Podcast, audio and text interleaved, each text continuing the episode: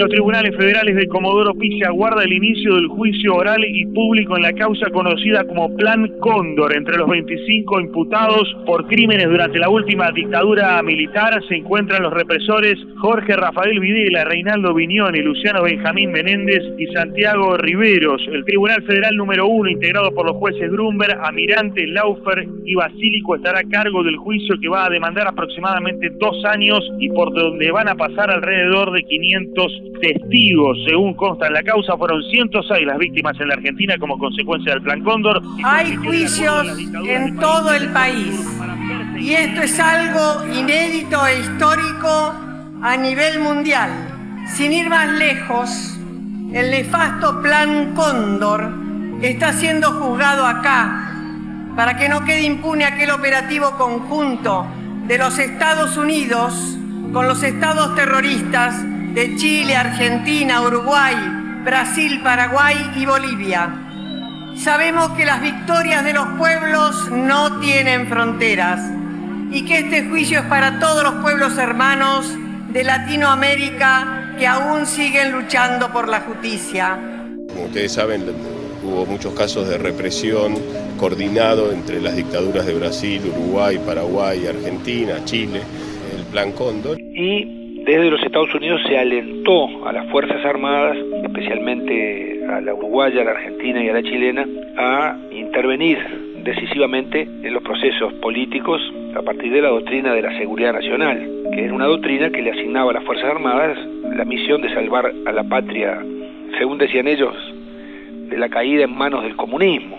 El CONO tiene tres cabezas. Henry Kissinger de los Estados Unidos, en segundo lugar Pinochet que tenía que limpiar aparato Estado, la sociedad política, la sociedad civil de comunistas. Y en tercer lugar el general Banzer que tenía que limpiar la iglesia católica por dentro de la teología de la liberación. Eso le dio a los ejércitos un papel preponderante y tuvieron gran parecido los procesos por los cuales la derecha primero creó una sensación de inestabilidad, de pánico, controló férreamente los medios de comunicación, fue depurando los altos mandos militares para dejarlos en manos de gente convencida de la necesidad de dar un golpe de Estado. Y tenía tres fases la operación Cóndor. Intercambio de información, de inteligencia entre los estados, en segundo lugar la ubicación del elemento subversivo terrorista y tercero tortura, ejecución o traslado del sujeto subversivo de cualquier otro país signatario. Y entonces este, ciudadanos brasileños fueron secuestrados y asesinados en, en territorio argentino o llevados a territorio brasileño o las fuerzas represivas argentinas recibían información de las dictaduras de, Brasil y de Uruguay sobre ciudadanos argentinos que estaban yendo, volviendo o escapándose de la Argentina o de otras situaciones y de ciudadanos uruguayos y brasileños que buscaron refugio en la Argentina, cuya situación hoy se desconoce porque están desaparecidos o asesinados. Uno de los casos es el de Joao Goulart, el expresidente brasileño. Su último lugar de residencia fue la República Argentina y hay evidencia de que hubo intercambio de información entre la dictadura brasileña y la Argentina sobre el expresidente. Esto tengo un poco que ver con, con el descubrimiento de lo que fue los documentos iniciales del Plan Cóndor a raíz de la aparición en la ciudad de Asunción el año 92-93 de un archivo secreto de los servicios de inteligencia paraguayos donde estaban los documentos fundacionales del Plan Cóndor que se originaron en la DINA chilena y a la que adhirieron después el gobierno de Videla y el gobierno uruguayo, el gobierno dictatorial uruguayo. Entonces yo quería saber dos cosas. Primero, cómo murió mi esposa. En segundo lugar, quería saber por qué militares extranjeros me torturan en mi país. A mí me torturaron argentino, brasileño, uruguayo, boliviano, de seis países. La justicia reclama a la policía el envío de mi antecedente y la policía responde que no, no obra antecedente. Y yo insisto, se publica en la prensa, hasta que un día me llama una mujer, me dice, profesor, sus papeles no están en la central de policía, están afuera de Asunción. Me trajo un plano, el plano del Cóndor y el, el 22 de, de diciembre de 92 encontramos tres toneladas de documentos en la afuera de Asunción en una comisaría simple aparentemente simples, documentos que tienen hoy acorralado a todos los genocidas. Son los documentos que se van a utilizar en, el, en este juicio por el Plan Cóndor primero en su tipo, ¿no?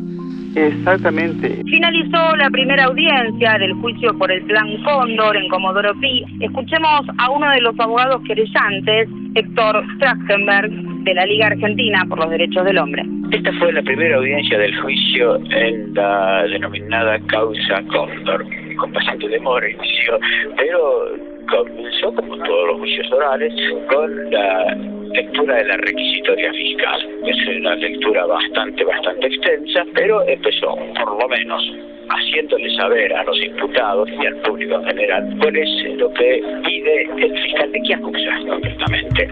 La causa está carategada, privación ilegal de la libertad y asociación ilícita. Todavía cantamos, todavía pedimos Todavía soñamos, todavía esperamos. A pesar de los golpes que hace esto en nuestra vida, el ingenio del odio desterrando al olvido. A nuestros seres queridos. Todavía cantamos, todavía pedimos Soñamos, todavía esperamos. Que nos digan a dónde han escondido las flores que aromaron las calles persiguiendo un destino.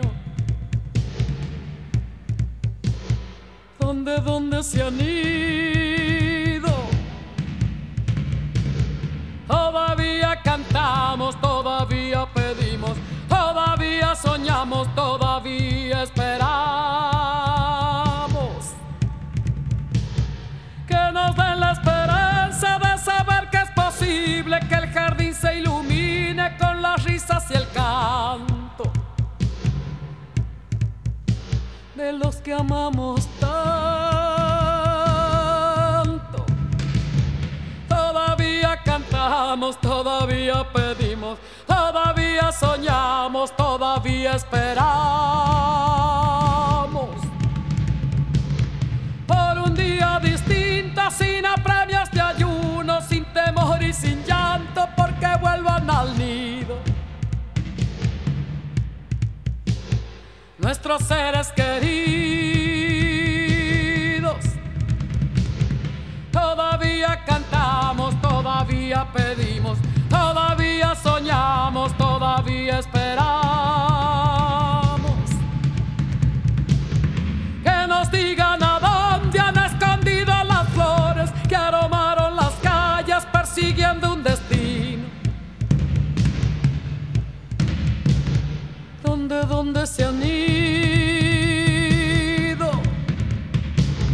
Todavía cantamos, todavía pedimos Todavía soñamos, todavía esperamos, cantamos, todavía pedimos, todavía soñamos, todavía esperamos, todavía cantamos, todavía pedimos, todavía soñamos, todavía esperamos, todavía cantamos, todavía pedimos, todavía soñamos, todavía